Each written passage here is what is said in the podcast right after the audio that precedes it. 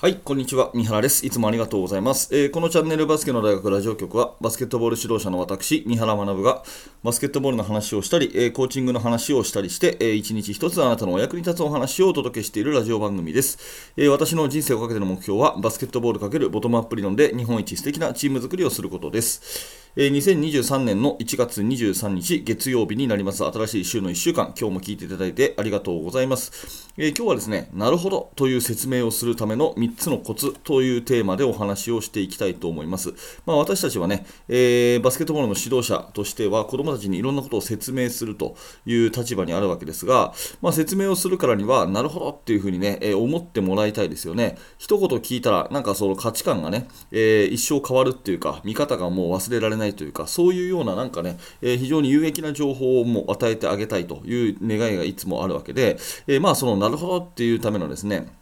えー、コツを私なりにちょっと考えてみたのでお話をしたいと思います。えー、3つのコツというのはですね、1つ目はですね、資料はなるべく言葉を削ると。資料はなるべく言葉を削る。これが1つ目。えー、2つ目はですね、え名前をつける。名前をつけるが2つ目。えそして3つ目は、え莫大な本を読むということですね。え言葉を削る、名前をつける、え本を読むという、この3つがですね、なるほどという説明をする3つのコツになるんだというふうに思います。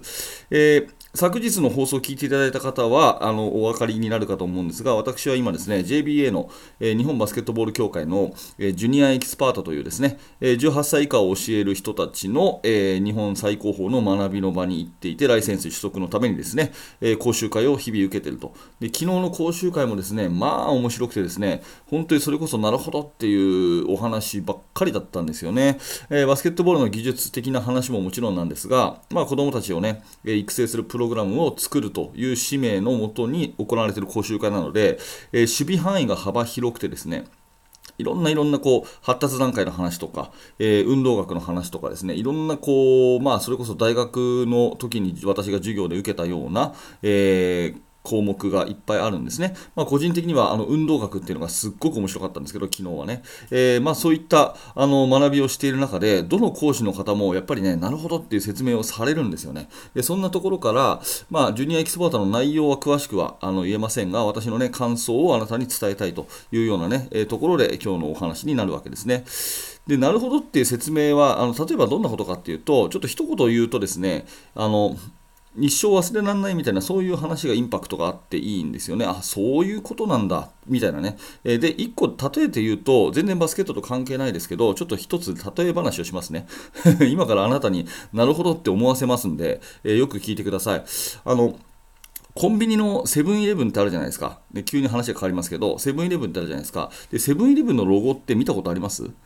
見たことありますよね。で、セブンイレブンのロゴって多分毎日のように目にすると思うんですが、実はロゴの一番最後の N の字だけが小文字って知ってました？セブンイレブンって書いてあって、セブンは大きな、ね、数字でしょ、ドンと大きな数字。で、イレブンって書いてあるんですけど、イレブンの最後の N だけが小文字って知ってましたこれ小文字なんですよ。ねえー、もしよかったらちょっと検索してみるとか、えー、それからあの街中でセブンイレブン見たらですね最後の1文字見てみてください。あれだけなぜかなぜか謎に小文字なんですよ。はい、っていう話をされるとへーって思ってなるほどって思って多分もう一生ですねあのあなたはセブンイレブンを見た時にもうあの一番最後の N の字が小文字かどうかを見ずにはいられないみたいな、えー、魔法にかかっちゃうわけですね。こういうなんか、まあ、今一つの例ですけどこういう一回聞いたら一生忘れられないようなそういうですね、えー、一言。こういうのをやっぱり子どもたちに言ってあげたいなというふうに思った時に、はいえー、本題になりますけどまず一つはですね、え資料はなるべく言葉を削るというのが1点目だと思うんです。今、私が言ったね、セブンイレブンって実は小文字の N なんですよっていうね、えー、そういう言葉、多分あなるほどっていうふうに思って、多分一生も忘れないと思うんですけど、バスケットボールのね、例えばスキルにしても、あの、ものの考え方な、何でもそうなんですけど、大体シンプルな一言なんですよ。うん、もう二度と忘れないような人生をこう大きく左右するような強烈なインパクトの一言って大体短い一言だと思うんですね。はい、で短い一言の時にですね今いろいろ説明をするときに私もこの今図をですねあのねえー、と右側にあのバスケの大学君の絵が描いてあってでなるほどという説明をする3つのコツって書いてある YouTube で見てる方はこの、まあ、画面ですよね。これパワーポイントで作ってるんですけど何らか資料を作成するってことは絶対必須になると思います、えー、例えば上司にプレゼンをするにしてもそうだし子供たちに何か説明するにしてもそうだし、ねあのまあ、紙でそれを配るかそれともスライドで画面に見せるかそういったいろんな方法があります、まあ、バスケットボールであれば動画を見せるプレーの動きを見せるということもあると思うんですけどその時にですねなるべく言葉を削る努力をしていくっていうのがすごく重要なんですね余計な線が1本でもあったら分かりにくくなるということをまず肝に銘じておいた方がいいと思います。えー、私のね、あの講演会とかやるときにスライドをこう見せたり、まあ、生徒にもね、えー、っと練習最初の10分ちょっとね、えー、スライドパワーポイント見せてから練習入るとかそういうことをやるんですけど私のスライドはですねできるだけこう胸をそぎ落とした、もう本当に贅肉一つないようなスライドを心がけているというのは、まあ、ずっと心がけているんですね。だから、まあ、あのおかげさまでスライドが分かりやすいと言っていただける方が多いんですけど、そのジュニアエキスパートの先生方のですねスライドが、まあ分かりやすいんですよ。本当に分かりやすいんですね。どなたも分かりやすい。で、それを見たときに、もしこれが資料が全くなくて、口頭だけの説明だったら、絶対になるほどって思えてないなってまず思うんですね。と同時に、パワーポイントとかがあって、そのパワーポイントに余計な情報がたくさんあればあるほど、やっぱりそれはなるほどから遠ざかっちゃうなと思うんですよね。本当に必要最小限の言葉、本当に必要な写真。えー、それを補足するための,、えー、そのチャート図みたいなものはやっぱり作るのに削るための努力をしていくっていうのがすごく重要なんだなって思いましただからスライドを作ったり資料を作成するときになるべく言葉を削るというところは一つ努力かなと。なるほどという説明に近づくための努力かなというふうに思います。これが1点目ですね。で2つ目は、それに関連していろんなことに名前を付けるっていうことですよね。名前を付けると。うん。えー、まあ、一つね、昨日の例を出すとですね、あのシュートのメカニズム、シュートの指導法というコマがありまして、えー、まあ、あの日本代表のコーチもされている鈴木良和さんが先生だったんですけど、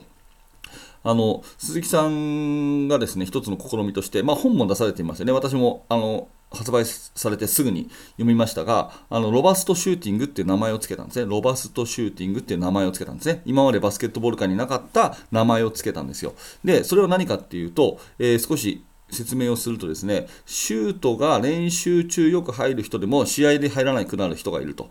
練習中はよく入るけど、試合で入らなくなる人がいると。うん、その人に、えー、正しいフォーム作りをしたところで、試合中のあの確率が上がるわけではないことがデータで分かったと。うん、っ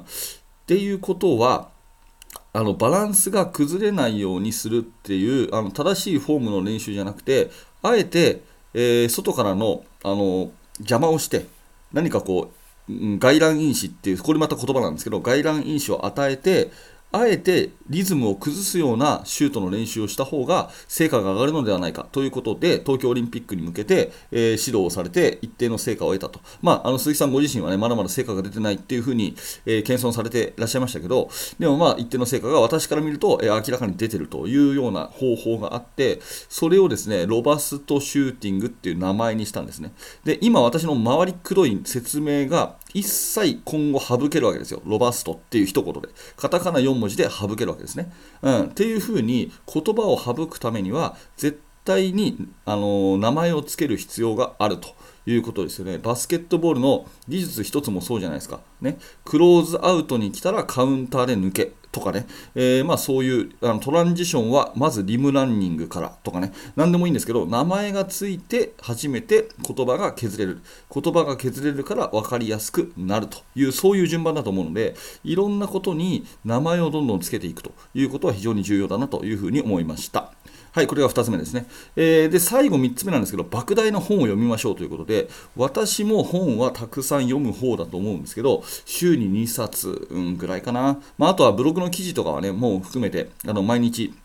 Google アラートっていうのに登録して自分に興味関心がある記事はメールで届くようにして、えー、必要なブログ記事は読んで、え、印刷してなんてことをやってますけど、まあ、とにかくね本を読むっていうのはすごい大事なんですよね。なるほどっていう説明をするためにはまず自分自身がなるほどって思う体験をしなきゃいけないわけで、えー、その新しい知識はやっぱり本から来るというふうに思うんですね。まあネットのブログでもあの有料な記事はありますが、えー、やっぱり本にはかなわないのかなと。本とかあとまあ一番は論文ですよね、えいわゆる証拠エビデンスになるようなものをいくつ読んでるかっていうところだと思います。あの鈴木義和さんをはじめですね、やっぱりあのこう話の中にですね、えー、この本に書かれていたこういうことがありましてとか、えー、今の話のエビデンスはこの論文にあってとかですね、そういう話が講師の方ものすごく多くて、やっぱりあの並々ならぬですね、勉強をされていないと、えー、人に教えることはできないなということを改めて思いました。なので私もどちらかというと本をずっと読んでいる方ですが、やっぱりね、莫大な、莫大なっていうのがポイントで、莫大な本を